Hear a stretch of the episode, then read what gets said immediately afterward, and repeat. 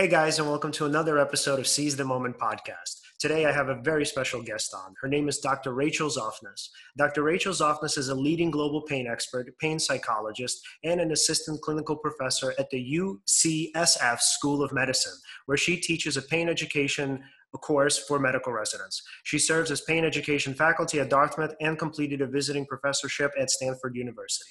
Dr. Zoffness is the author of the Pain Management Workbook, a highly accessible, easy to use guide for healthcare providers and adults living with chronic pain. Welcome, Rachel, and thank you so much for coming on the podcast. You know, it's funny, no matter how many times people read my bio, I never get used to it. You know, I'm always, I always like sit here feeling like embarrassed for some reason. Well, I mean, yeah, it's super impressive, man. Like you've done a lot of stuff in your lifetime, and it's like, yeah, you kind of read it and you're like, holy shit, how old are you again? Yeah, yeah. Yeah, it's funny. I hear it and I just sort of feel like I want to hide under a rock, but thank you. You're very welcome. All right, so I'm gonna I'm gonna I'm gonna read a quote from something you wrote in the Psych Today article, and then we're gonna just get going. Okay, so Rachel wrote, pain is never purely biological, due exclusively to issues like tissue damage and anatomical dysfunction. It is also emotional, social, and cognitive, constantly influenced by thoughts, perceptions, emotions, and context. Okay, so where did the medical community essentially get this wrong, right? Because, you know, when I was a kid, and I guess even to some extent now, whenever I go to the doctor, like I have stomach pains, uh, let's say, you know, a headache or whatever, you know, they'll constantly and consistently diagnose something physical, or at least inquire into, you know, the physical components of it. So, like, there was a moment where I remember I had to go see uh, an allergist because I felt like my allergies were acting up and I was having like vertigo. And I came to him and I said, hey, you know, like my head has been spinning for a while. And he said, ah, you know, it could be a brain tumor. Let's get you an MRI, right? Yeah, yeah. The first thing he says, let's get you an MRI. And I'm like, okay, can we like relax a minute and can you like at least do a thorough assessment and let's figure out what the likelihood of that is before sending me from a, to an MRI? So how does this happen? Why do medical professionals solely focus on the biology as opposed to the other aspects? I have so many responses to the story you just told me. Like, thing number one psychologists and people who work in healthcare have all, all heard of placebo, right? Like we've all heard of the placebo effect, right? Placebo effect is like words that someone uses or like a pill that you take that makes you feel better, even though it supposedly doesn't have any sort of like medical or like biomedical component. There's also something called a nocebo. A nocebo is the opposite. A nocebo is like you know a totally neutral pill or words that you use that can make someone feel worse. So when someone has a headache and you go see a doctor and they're like yeah it's probably a tumor like actually what what science tells us is that words like that are going to make pain feel worse. So so to answer the question you actually asked me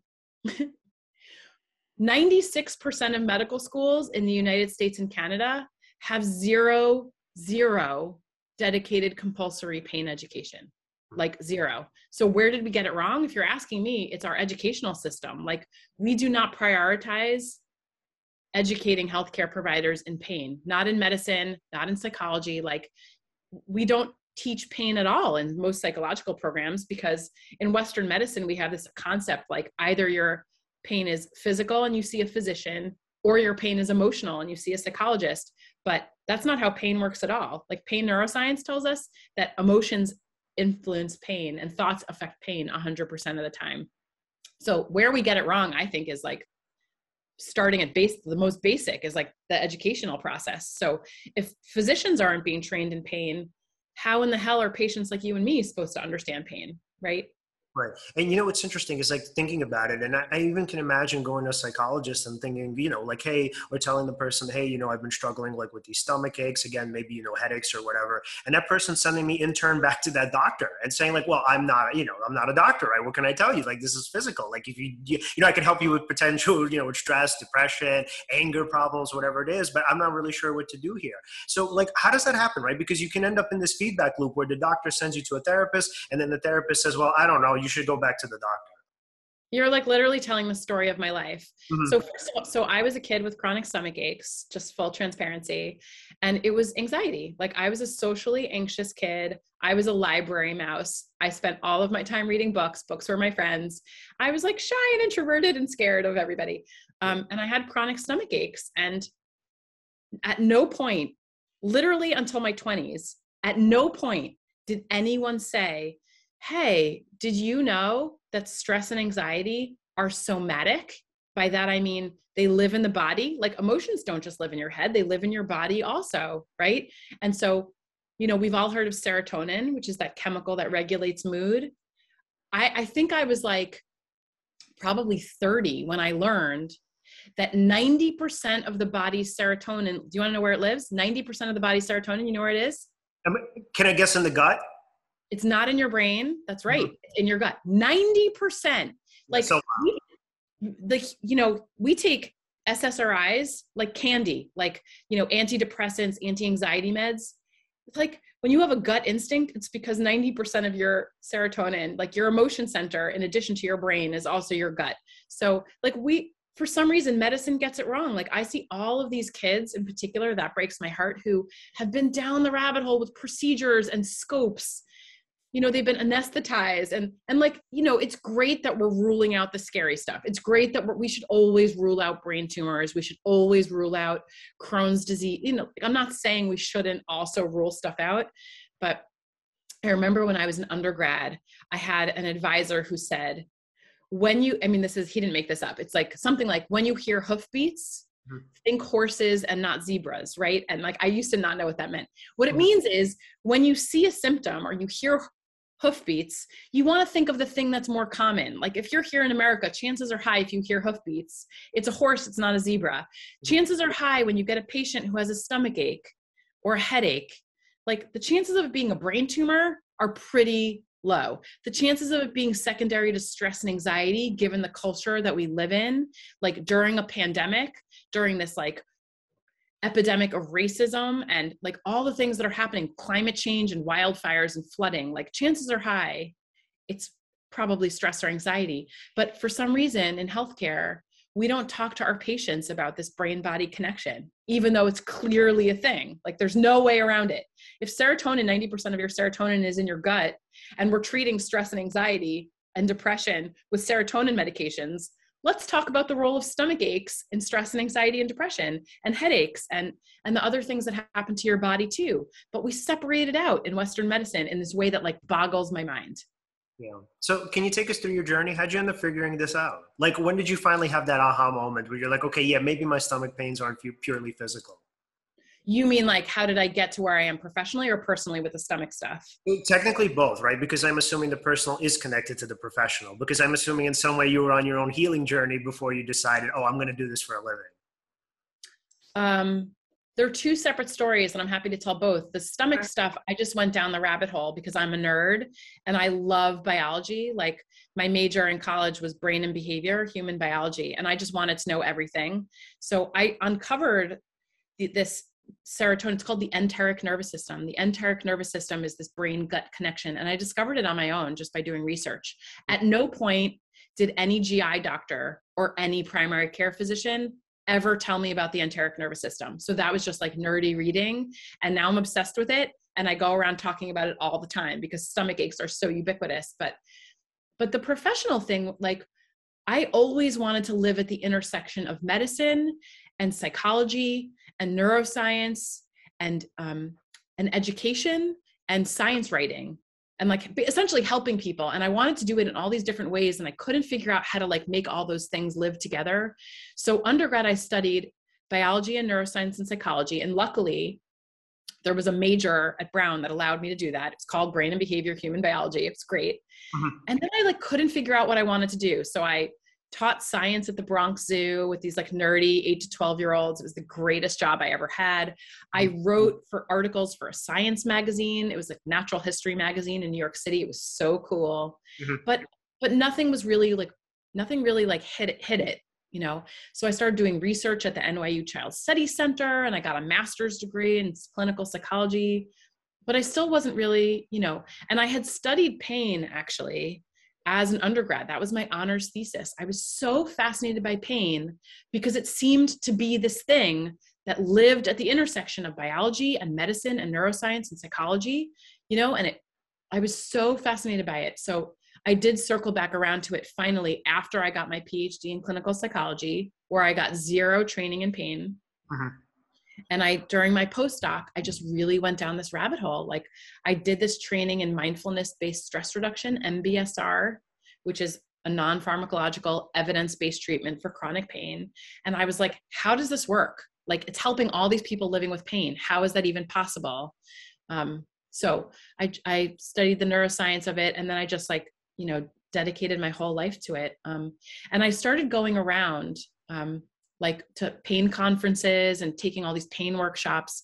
And I emailed the people who were doing the research mm-hmm. on cognitive behavioral therapy for pain. And I was like, I asked them, like, are you using a manual? Like, what treatment guide? And a couple of people, they just sent me the manual they were using in their studies because you know studies are for public consumption and most of these researchers want people like you and me to be delivering this to people in the universe especially if it's effective mm-hmm. so i started using the manuals with some of my patients. And then, and then I, I was so fascinated by it that i started giving talks at ucsf on how cbt works for chronic pain. And they were so delighted to have someone to send their patients to especially the ones that weren't responding to medications that they just started sending me all their patients with chronic pain. And listen like i am not a miracle worker. Like i i'm just doing what i've been taught but like the patients i was seeing were getting better. And i was seeing these like intractable pain patients who had been on 40 medications and had been in bed for four years and they were getting out of bed and going back to life. And their physicians at ucsf were calling me and they were like what magic purple pill are you giving them? And mm-hmm. like you know and my whole thing was like yeah that's the whole point. I'm not giving them any pills. Like actually i'm doing this cognitive behavioral therapy thing and they're getting their lives back and they're going back to you know going back to school and going back to work and going back to their hobbies and yeah it's pretty amazing. And i and then i became an addict. Like when my patients started getting better especially the teenagers because i happen to have a soft spot for teenagers mm-hmm. like watching those kids get out of bed and back to life is magic. And i just never wanted to do anything else yeah, I love that. So, how should we understand pain, right? Because the way, let's say, that I would think about it is, uh, you know, you feel pain, right? There's some tissue damage. All of a sudden, there's a nerve signal being sent up to your brain. Your brain interprets interprets that as pain, right? And then essentially, you're like, oh, ow, right? It hurts. So, where where are we kind of what are we missing here, right? Because it seems really simple and straightforward, yet you're saying it's more complicated than that. Pain is super complicated. So, I'll give you the nerdy neuroscience, and you can decide for yourself. Ready? So. Yep it's really easy to believe that pain lives exclusively in the body. Like if your back hurts, it's easy to believe that the pain lives exclusively in the back. But we know from neuroscience research that that's not actually true. And one of the reasons we know this is because of this syndrome called phantom limb pain. And phantom limb pain is when you lose a limb, like an arm or a leg, and you continue to have terrible pain in the missing body part. So if you can have pain in an arm that isn't there that tells us definitively that pain is not constructed by the body, right? Of course, there's this brain body connection, and the body's always talking to the brain and vice versa. But if you can have terrible arm pain in an arm that's not there, your pain must be constructed somewhere else. And that somewhere else, science tells us, is the brain. So there's lots of parts of the brain that produce the experience we call pain. There's like a dozen parts of the brain that are involved in this process, but there's three in particular that I find most useful when I'm teaching this concept of how pain works. Mm-hmm. So, your prefrontal cortex is implicated in pain processing. So, that's the part of your brain responsible for attentional processes and executive functioning. And your cerebral cortex, the part of your brain responsible for thoughts, and your limbic system, which is your brain's emotion center, mm-hmm. also is implicated in pain processing 100% of the time. So, literally, what that means is pain is always, always 100% of the time, both physical and emotional. 100% of the sensory signals from your body filter through your brain's limbic system before they become the thing you call pain. So, when we talk about pain as this purely physical problem and we go after it using pills and procedures that are just targeting your leg or your back, it, ultimately it's not going to work. I mean, for an acute pain process, so acute pain. Is pain that's three months or less. So that's like a broken ankle or like the pain of childbirth, you know, something short term. Mm-hmm. You know, yes, we can target that with like laying in bed for, you know, however many weeks with a cast on your leg. But for something like chronic pain, we have to also target the brain in addition to the body because otherwise pain is never going to heal. Hmm. So, uh, what's the connection then when it travels up the limbic system? What sort of emotions are connected to pain?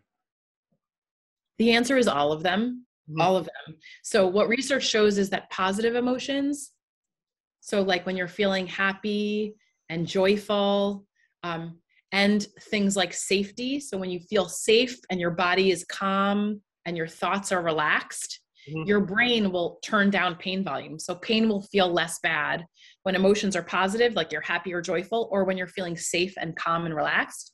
And the opposite is also true. Neuroscience tells us that when you're feeling stressed and tense, or you think you're in danger, and your danger, your fight or flight system is activated, pain will be amplified. And when emotions are negative, if you're like depressed and miserable or angry and frustrated, your brain will also amplify pain. Because at the end of the day negative emotions you often experience when you're in a state of distress and you're not safe.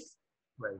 So so if pain is your body's warning system and that's really all it is your brain is going to incorporate all of the emotional information too because if you're feeling not safe your brain is going to amplify the danger messages and that's mm-hmm. going to amplify amplify pain does that make sense the way i said that yeah, it just it seems so counterintuitive because if you think about it, right again, going back to that kind of first model, that medical model, where the idea is like there's tissue damage and your body's warning you about something, let's say horrific about to happen, right? Let's say maybe you're going to bleed out or whatever it is, um, and then you know obviously just being having a kind of open wound itself, it could get infected, right? So I guess I'm wondering how does that work, right? Why is the emotional system even technically attached to this? Because if pain is just a signal, right? How is it possible that either the brain can detect pain when there isn't any pain, or it cannot detect pain when there I'm sorry, can detect uh, damage rather when there isn't any damage, right? And can't detect damage when there is damage.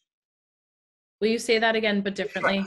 Yeah. So how is it that it's in some cases that essentially the brain is able to detect, or I'm sorry, is is not able to detect damage, right? Tissue damage when there is damage, and then it, it does, in some sense, right, detect tissue damage when there isn't damage, meaning that it sort of feels pain and tells itself the story like, oh, I'm in pain, here's why, right? And you know, I'm maybe upset about it, or angry, scared, whatever, right? I guess it just it seems so counterintuitive because you would think it's just kind of this A to B connection where I'm in pain or in danger, right, and then my body and brain detect it, and therefore I do something about it. Okay, so to answer your question, there's a couple ways I could answer it. So I'm going to zoom out and just say, I'm going to use a big word. Ready?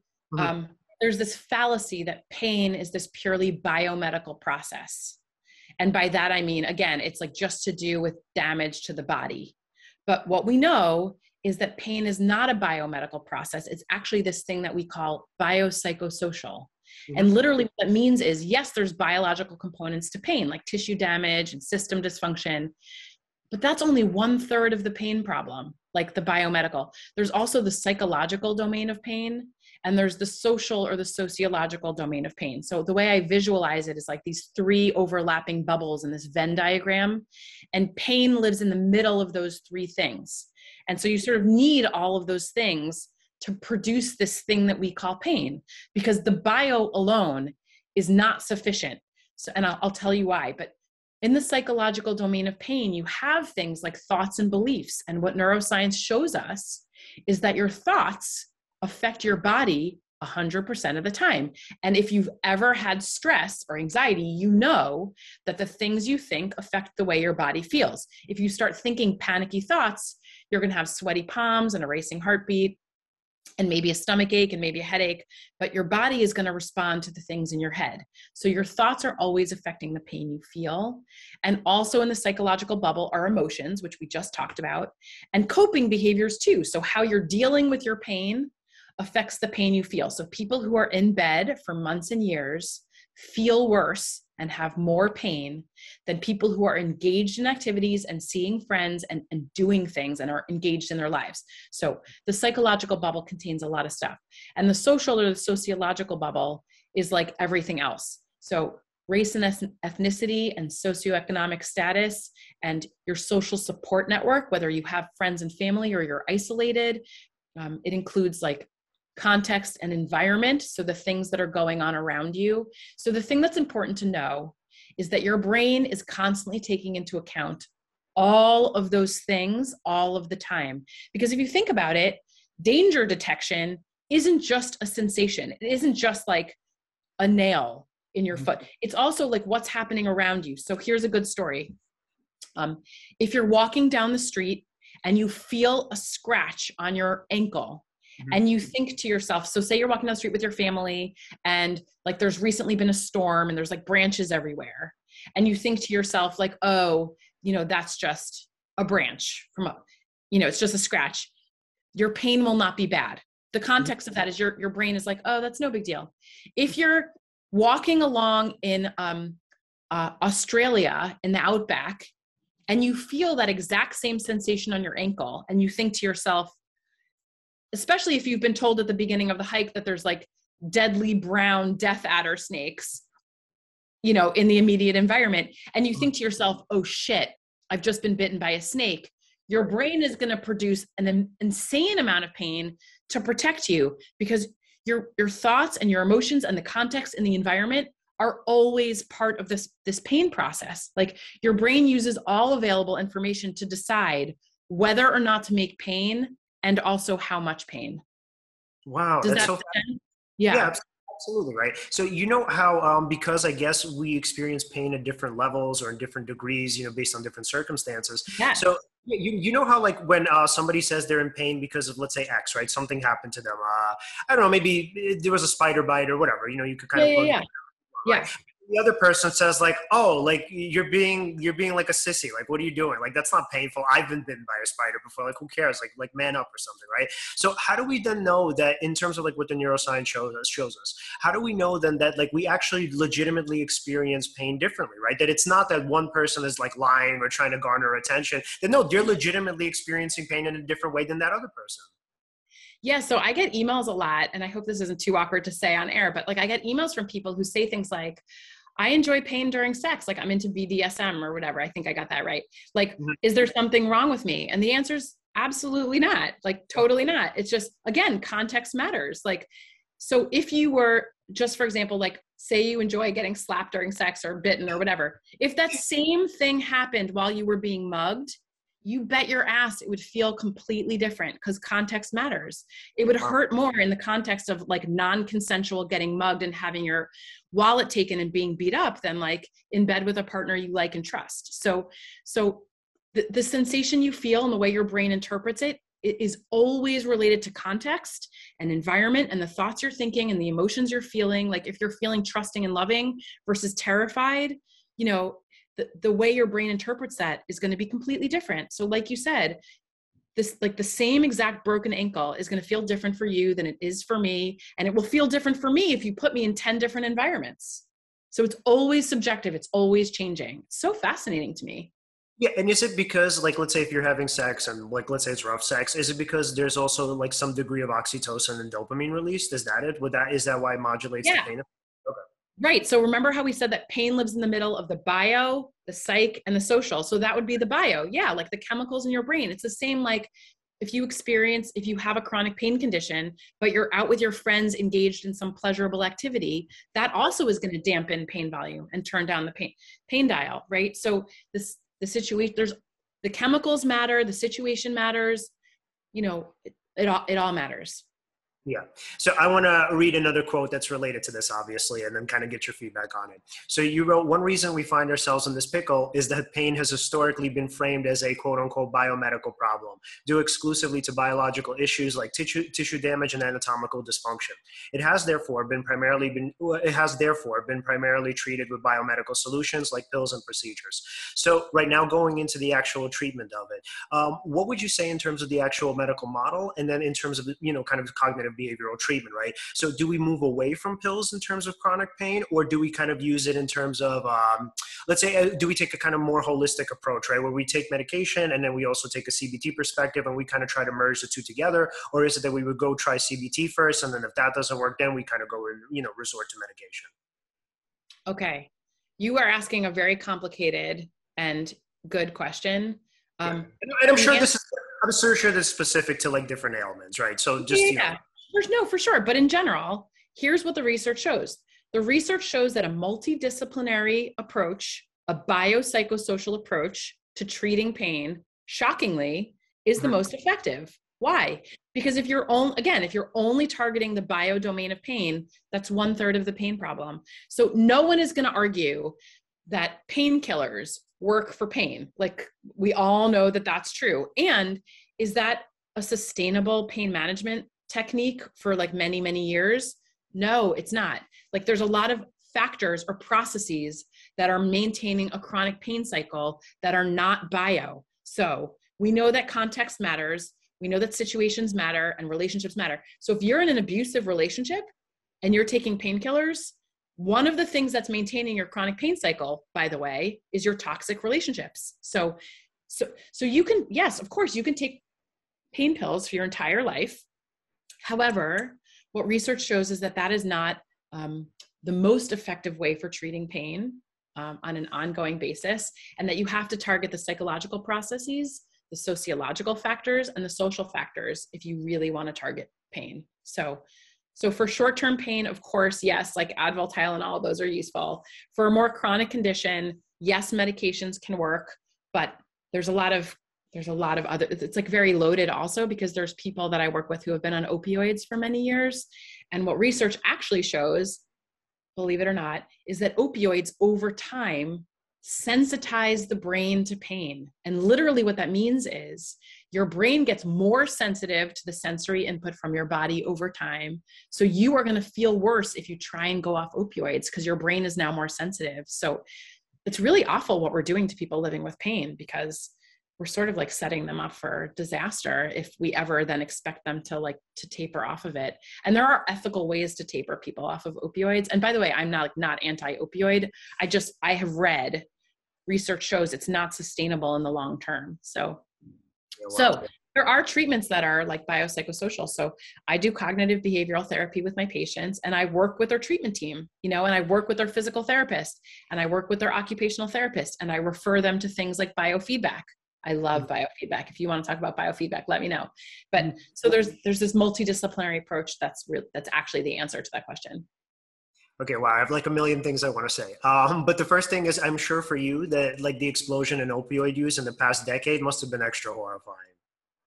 Oh yeah, and let's talk about during COVID. Like yeah. there was something like like a 31% increase in overdoses and deaths, opioid related deaths during COVID. Like people were cut off from their social support networks and their treatment teams and their normal pain management strategies. And so they're relying on this medication they've been given by their physicians. But there's also like also illicit, illicit substance use too. So it's not just that, but right. but it's important to talk about it. Right. But in this case, would we mostly chalk it up to like poor education in terms of why the doctors are overprescribing? Chalk what up to well, the uh, kind of boom in opioid use, right? So outside of the illicit use, like when they're actually getting prescriptions, right? So why? I mean, the central question here is why don't doctors recommend a CBT therapist or a pain specialist? Why do they automatically say, okay, here, you know, here, here are pills? Well, if 96% of medical schools don't have pain education, and the pain education that does exist is a biomedical approach to pain management, how how does anybody know? Like we aren't we are not teaching doctors that cognitive behavioral therapy is important. We are not teaching doctors that that pain is biopsychosocial. We're not right. teaching doctors that psychosocial approaches actually change the pain you feel because pain is actually located in the brain. It's just in my opinion the way we're educating our healthcare providers is actually harming patients. Right yeah, and I mean, it's something that we started talking about last week. I told you when I was in grad school, one of my first papers was a CBT for somatoform disorders paper. And so for it's just it's so hard for me to accept that, you know, in America, which seems to be at the cutting edge of mostly everything technological, right, especially medicine, you would think that like this would have been already a foregone conclusion in most medical schools. So I mean, I, you may not know the answer to this, and obviously that's okay, but how is this possible, right? How is it that we only have a few pain specialists in the country, but yet for the most part, doctors have no idea what's going on? Or whatever, at least have a partial understanding. Yeah, no, I don't know. I, I have to be also careful how I talk about it because, of course, physicians are very smart and they. No, they are right. That that's why it's shocking. That's why yeah, it's shocking. No, I know. Um, well, I mean, the other answer is the thing we need to talk about also is stigma. So, if we all have this understanding of pain as this biomedical body-based thing, people are going to experience an immense amount of stigma when you send them to a psychologist for a physical problem and i hear that all the time like my my pain is real. My pain is organic. It's not in my head. Why would my doctor send me to a psychologist for a real problem? Like people hear you know you're saying i'm faking it or you're saying this is just depression and like no my pain is real. So i think that's part of the problem too is you know a lot of healthcare providers don't want patients to feel stigmatized that's part of it because we don't know how to talk about stigma and I think the answer is just talking about neuroscience because as soon as you understand the neuroscience of pain, you're like, oh, I didn't know that. Let me go target the psychosocial stuff so that I can target my pain. But if we're not talking about it that way, then we're not going to target the stigma. And then the other problem is one that you mentioned, which is, or I guess we've both been talking about it. If psychologists are not being trained in pain, who is going to deliver the psychosocial treatments required for pain to get better? Like, it, it isn't rocket science by the way. Like when i first went down this rabbit hole of like pain psychology and neuroscience like anyone who's been trained in psychology anyone who's been trained in medicine anyone who's been trained in cognitive behavioral therapy can use these techniques with patients. It's like honestly it's available and it's out there that's actually i wrote a workbook the pain management workbook. And the reason i wrote it is because i have this fantasy of every therapist like people who have not been trained in pain ever picking up this workbook and using it with their patients who have you know chronic migraine or fibromyalgia or back pain or whatever because it is accessible it is comprehensible. Like if you do not need a phd in pain psychology that's not even a thing or health psychology to deliver it. So i have this fantasy of like you know handing distributing this workbook to every therapist in the world and being like go use this with your patients.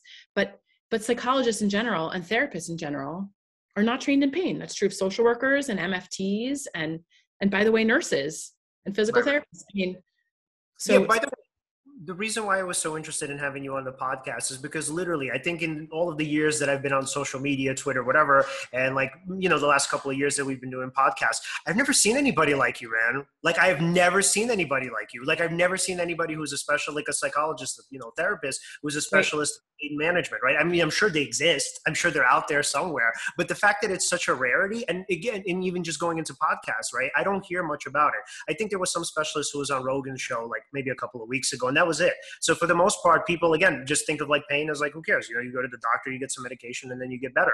So it's just it's so fascinating that in this case you're such a rarity, but it's also pretty cool that you're like at the forefront of treatment here. Yeah, there aren't that many psychologists. There's a couple, and I've had to really like find like ferret them out. You know, so mm-hmm. Division 54 APA Division 54 is like people who do pediatric conditions, pediatric health and pain, and Division 38 is like people who do i don't know if there are listeners who are into psychology but the american psychological association has like little pods but but there really just aren't that many out there and it's really a shame and it should not be that way. Like pain is a ubiquitous human experience and so many people are suffering and we have this chronic pain epidemic. It's like 100 million americans. That was pre-pandemic and it's worse now. So you know and it's like one in three kids are living with chronic pain. So what are we doing you know it just makes me mad and it really galvanizes me to try and you know raise awareness and like change the way that we're treating it and talking about it you know yeah.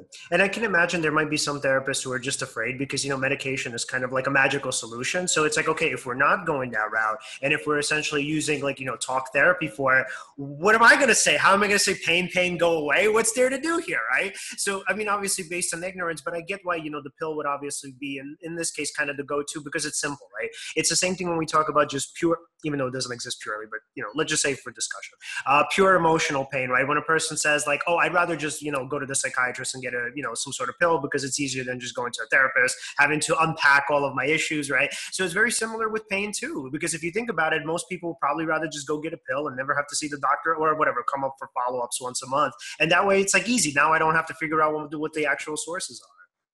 But then they've been in pain for 17 years and the pills haven't been working. And, you know, now you've had pain for 17 years. So, so yeah, you're right. Um, I think treating pain is very intimidating for healthcare providers who aren't physicians. And I will also say it's even intimidating for physicians. Like, it's very treating chronic pain is hard.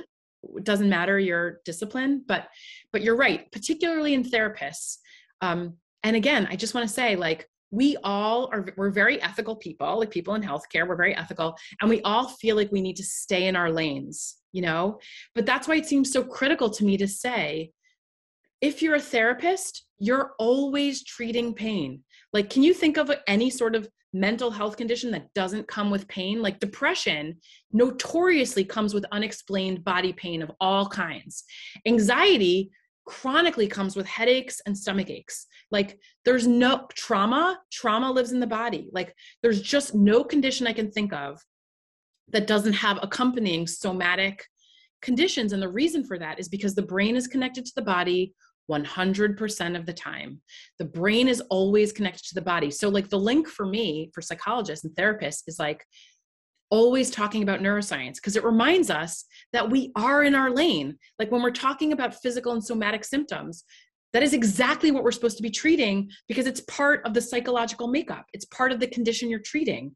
Anxiety is somatic, depression is somatic, trauma is somatic. You know, there's this great book, The Body Keeps the Score. It's like about how trauma lives in the body. So I talk about that one a lot. But but for therapists, like I think we just need to like own and embody that we are always treating pain and just pick up a stupid workbook. Like the pain management workbook is really accessible. It has all the pain science, but there's other ones out there too. Like there I didn't write the first CBT for pain workbook. There's others. So so that's a resource that it's it's accessible to us, but I have colleagues all the time that are like don't send me chronic pain patients because I've not been trained in pain. And I'm like, right, because there isn't any training. You're going to have to do it yourself. Right. Yeah, and so before moving on to treatment, I also want to say how wild it is that there's this inverse correlation where you have on the one hand, right, you're sort of the medication and the opioids. They make you kind of more sensitive to pain, but then on the other hand, there's also a desensitization where you become less susceptible to them. Yeah. Yeah, it's so wild. It's so wild, man. So it's like, what do we? How? Like, I don't get how even. So, do I mean? Maybe you might not know this, but do doctors? Your mic is doing a really weird thing, by the way. Let me turn it on and off. Hold on. This is where editing goes. It comes in there. Okay, how is it now? It's better. It was making a weird monster noise. Yeah, it's all good. Yeah, so that sometimes happens. Thank you for pointing it out. I was actually on the podcast like a couple of months ago and nobody said anything, and then they recorded it like this. I was like, no. Okay, so it's good, right? Yeah, it's better now. Okay, cool. Thank you. Um, yeah, so the weird correlation, or whatever, you, the awful correlation and strange correlation. Uh, so the awful correlation between opioid use. Yeah. So in terms of like doctors, right? What do they think about it in terms of the long term, right? Did they just think, oh, you know, hopefully this person will get better, and then we could kind of wean them off of it, or what do they think of in terms of chronic pain and opioid use? Like, how is it sustainable? The language I hear a lot from doctors is we just need to break the cycle. Mm-hmm. I hear that a lot. We need to give your body a break and break the cycle. But that's not what opioids do. Opioids don't break a pain cycle. That isn't actually how that works at all. But patients, like patient after patient, will come into my office and say, "Well, my doctor says we need to break the cycle." Yeah. Um, so, so that's not what's happening with. Yes, we do need to break the cycle, and there's other ways of doing that. But opioids don't do it. Unfortunately, they do provide a lot of relief. No one will deny that opioid. By the way, thank God for opioids for acute pain, like post-surgical pain thank God. Um, no one will deny that they work, but for long term, like multi months, multi year, no, no, no, no, no, no, no. But that's the language we're using, and and you know we know it's not working, and it's actually increasing and not decreasing suffering. Right. And I guess that's where it becomes scary for these physicians, where they start thinking like, oh, okay, well, we don't know what to do with this long term. So, I mean, I guess if they're still in, you know, if there's chronic pain and if they're still in pain, I guess there's nothing that we could do. We could just throw our hands up and just keep using the medication. Yeah, exactly right. Yeah. Okay. So treatment, right? So what happens when you go see a cognitive therapist and somebody who's a specialist in pain management? So you mean for someone living with pain, like what kind of stuff do I do? You mean? Yeah. So with somebody living with chronic pain, let's say they've been through maybe I was going to say plethora, but let's say even a few doctors, right? They've been to a few doctors. Doctors, I just sent them to a therapist. So they said, hey, we just don't know. Uh, you know, maybe they've tried opioids before and they wanted to get off of them. So in terms of like the actual CBT approach and looking at it from a bio, you know, cognitive behavioral and, you know, I guess a, a biopsychosocial perspective, right? How would a therapist treat that person? Um, so the first thing I do in my practice is I ask people, hey, so you've been in pain for four years. Has anyone ever explained to you how pain works? And they always say, no, no one has ever explained to me how pain works. And once they're righteously indignant about that, mm-hmm. um, I launch into my explanation. I ask them if they want to know. And as soon as they're curious about how pain works, like I need to have buy in. Like my therapy, my treatment will not work as long as you believe that your pain is just located in your back and you require like eight more surgeries to fix your back. Like nothing that I do will help you if you don't understand pain. So I ask if you want to understand pain. So cognitive behavioral therapy for pain is multi-component. So one, like any good therapy, you have to establish a rapport with your patient, with your client. Without rapport, you got nothing. So that's part one. Part two is always pain education. So pain education is what we're doing today. Like how does pain work in the brain? what's you know what are the things that change pain what changes pain volume up and down we can talk about that. Um, then there's the behavioral strategies so the b in cbt is just behaviors. So again there's a lot of things or behaviors we can engage in that will amplify pain like not moving and not seeing people and not exercising and just staying sedentary. Mm-hmm. and there's a lot of behaviors that can change the pain you feel. So we always talk about mapping out like what are the things what's the cycle i'm stuck in that's not helping my pain and making it worse? And what are changes i can make in my behavior that might make pain better? And there's like a million behavioral strategies. So so the b in cbt is like pacing for pain. And pacing for pain is like returning to life and activities that you love like tiny tiny tiny little bits at a time. So it's like pacing for a marathon. You would not go run 26 miles tomorrow if you haven't been training. You're just like gonna lie face flat on the pavement. And it's the same with pacing for chronic pain. You do not go outside and engage in all of life's activities just because someone told you to. You have to gradually desensitize your brain and get your body prepared or ready for that. So that's one of the behavioral strategies. We also use like mindfulness based stress reduction, which helps turn off your fight or flight pain alarm. Um, we use distraction strategies to engage your prefrontal cortex. So there's like a lot of strategies that we use for pain management that hit the B, the behavior. And then we also hit the C in CBT, which is cognitive strategies. So, um, how are the things I'm thinking impacting my body? So, am I sitting around thinking, I'm broken, I'll never get better, nothing's ever going to help me? Like, what are the thoughts I'm thinking, and how is that impacting my body and my health? Mm-hmm. Or am I thinking, you know, um, I've never tried the CBT thing before. I hear that it's helpful for some people. At least I'll try. You know, like what are the things you're thinking, and are they stopping your you from trying things to get better, or are they um, galvanizing you to make change and heal? So thoughts affecting. Um, and then the fifth component is like caregiver training or parent training. So there are things that your support network can do to help you get better or parents can do to help children get better and mm-hmm. there's things that we can do that actually impair wellness so so there, so it's multi-component um, and people always ask me well you know how long is this going to take um, and the answer is it depends like every single person who walks in my door is different mm-hmm. you know there's like no one answer to that um, and the shortest patient it was like six weeks Wow. And she had like this chronic migraine condition and she couldn't even talk because her pain was so bad. And it mm. took six weeks of like training her and training her parents and the pain broke and she like went back to soccer practice and like and and so but some of my patients I've been seeing for a really long time they have complex trauma, you know, and there's like a lot of stuff going on and it's, you know, and also they like want the support. So so there's really not there's not one answer, you know. Yeah. And then so how is complex trauma interwoven? how does it kind of fit with the idea that you know there's kind of an emotional and obviously a biological component to pain um, so there are these studies called the aces studies from 1998 this guy Felitti, i believe he's a he and i'll be very embarrassed if she's a she um, it's the adverse childhood experiences studies and they showed unequivocally that early childhood trauma and toxic stress was predictive of chronic pain and chronic illness later in life. Mm-hmm. And there have been like hundreds of studies since then that have confirmed that that's true. And the biology of that is just this um, if pain is the body's warning system and it exists to protect you, if you've had an early trauma early in life, your brain knows that the world is not a safe place.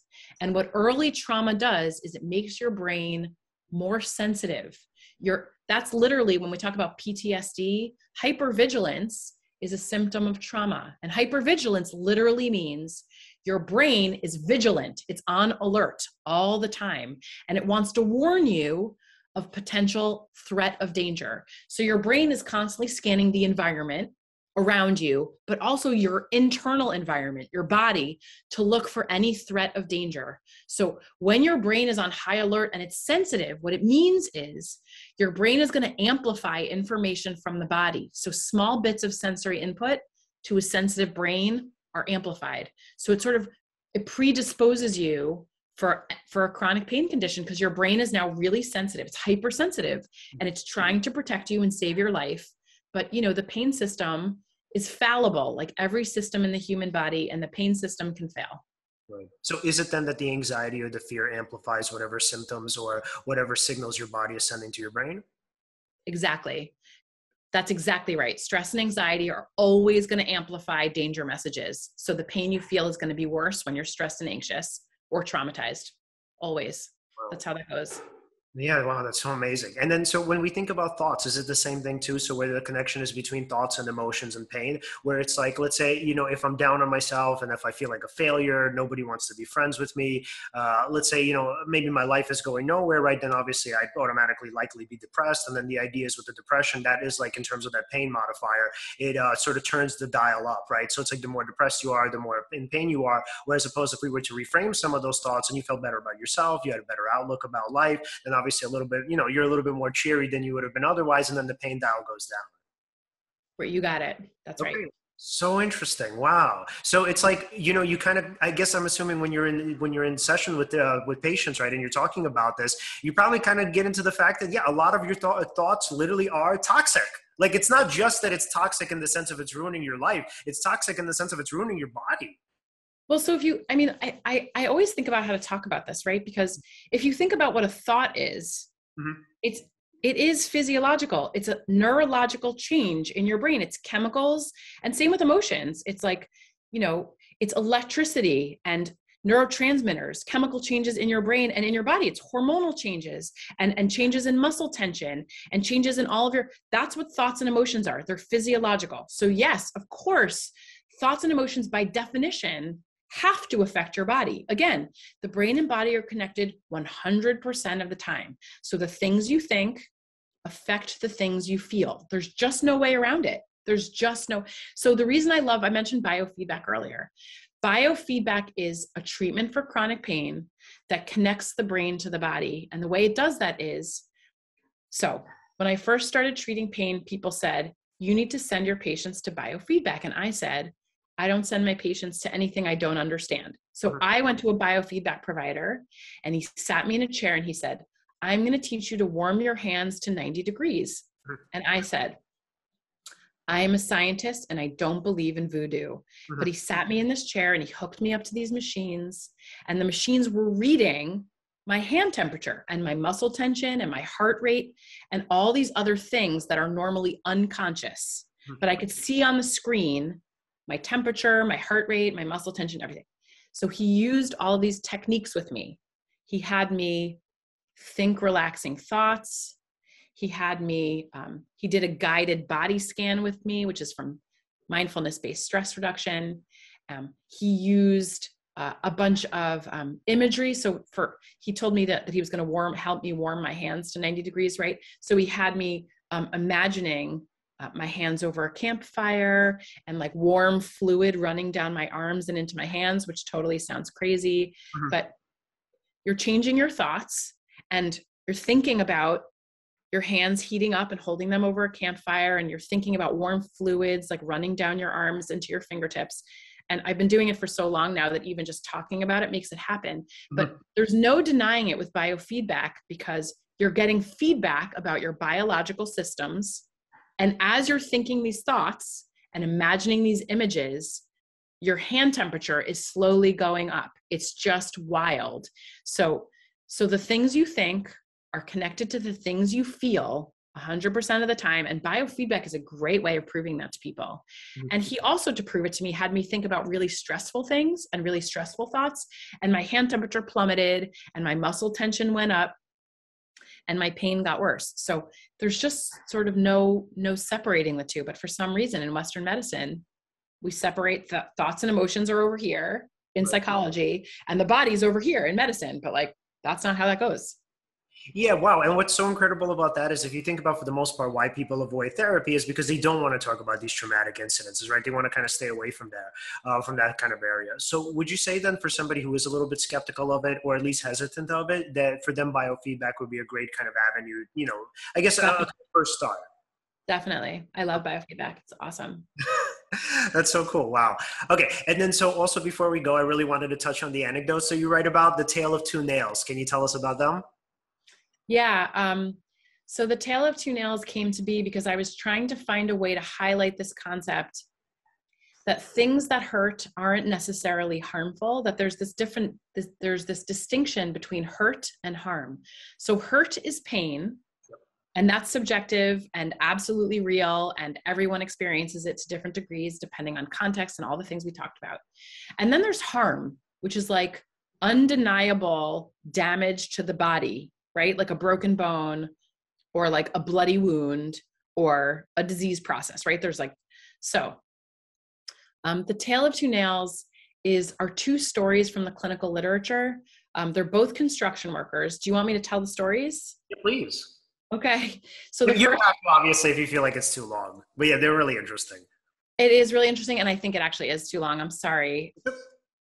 Is that okay? Yeah, it's okay. So just, but like kind of the gist of it essentially is, is that like there was this construction worker, right, and who kind of shot a nail gun through his boot, and then he thought he was in severe pain, and then after a while they kind of figured out that, oh wow, actually, you know, you the nail never actually hit your toe or you didn't hit your foot.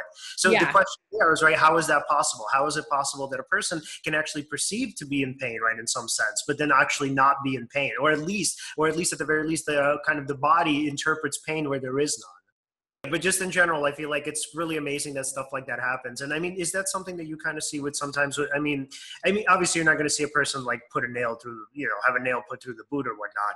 Um, but do you ever kind of see that with your patients too sometimes where they kind of um, like where they let's say they've experienced pain in the way where let's say they even went to a doctor and there was nothing that could be found right? That there was no like when we're talking about somatic pain right? How often do you see that um, I feel like a lot of the people who end up coming to me are coming to me because the doctors haven't given them a sufficient answer, or the doctors have said, like, we don't know what's causing this, or the medications aren't working. Or so I see that a lot where there's like not a great answer for like why the pain is happening. And surely there's not a great solution. Like, no one comes to my office if they've found a solution to their pain, you know? Um, so I see it a lot. Yeah, so incredible. All right, so if there was like, let's say, one big takeaway that you would have, uh, let's say, you know, your audience or the people reading your book have, what would that be? The one big takeaway I would say is in order to effectively treat pain, we have to target the brain in addition to the body. And we have to target the brain in a way where we're not just throwing pills and procedures at people with pain, but we're also delivering psychosocial treatments like cognitive behavioral therapy or biofeedback or you know pt and ot but all of these things together that's actually the treatment for pain. It's not going to work to exclusively just throw pills and procedures at it for a chronic pain condition. It's just not going to work yeah. And I really love the fact that your book is highly accessible. I mean, that's kind of the point, right? You want it to be, yep, you want it to be not only for clinicians, but for people, just, you know, regular people kind of day to day, you know, using it for their day to day lives. And so I, you know, in particular, if you're somebody who's kind of hesitant about therapy or somebody who kind of wonders, you know, oh, I don't really like what would it be like, or I don't really want to go to a person and open up about my struggles. You know, I just don't feel comfortable with it. It's kind of a great resource for them. Yeah, exactly. And that's the thing about cognitive behavioral therapy for pain is like you you actually don't necessarily have to talk about all the things. You just need to know that those things are amplifying your pain and be willing to do something about it. Again, like toxic relationships or any form of abuse or you know um, not having good access to care. Like there's a million things that affect pain like being depressed being anxious. So like in order to target pain we have to target all of those things. So it's okay to not want to talk about it but we have to at least treat it in in some way. Like we have to target it in some way you know i love that. Okay and then so if we were to find you and follow you online where would that be? Yeah so i have a really dorky website. It's just my mm-hmm. last name. It's zoffness.com yep. um, i joined social media during the pandemic because i wanted to connect with people and i was so isolated it was miserable. Um, so on twitter i'm at dr zoffness um, and i tweet a lot about like pain stuff and like um, nerdy science stuff because i think it's fascinating uh, and on Instagram, I'm at the real Doc Zoffness because I got nervous and I couldn't think of a better handle. Well, I love your Twitter. It's one of my favorite Twitter feeds to follow. Oh, thank you. Nice compliment. Thank you so much for coming on. Thanks for inviting me.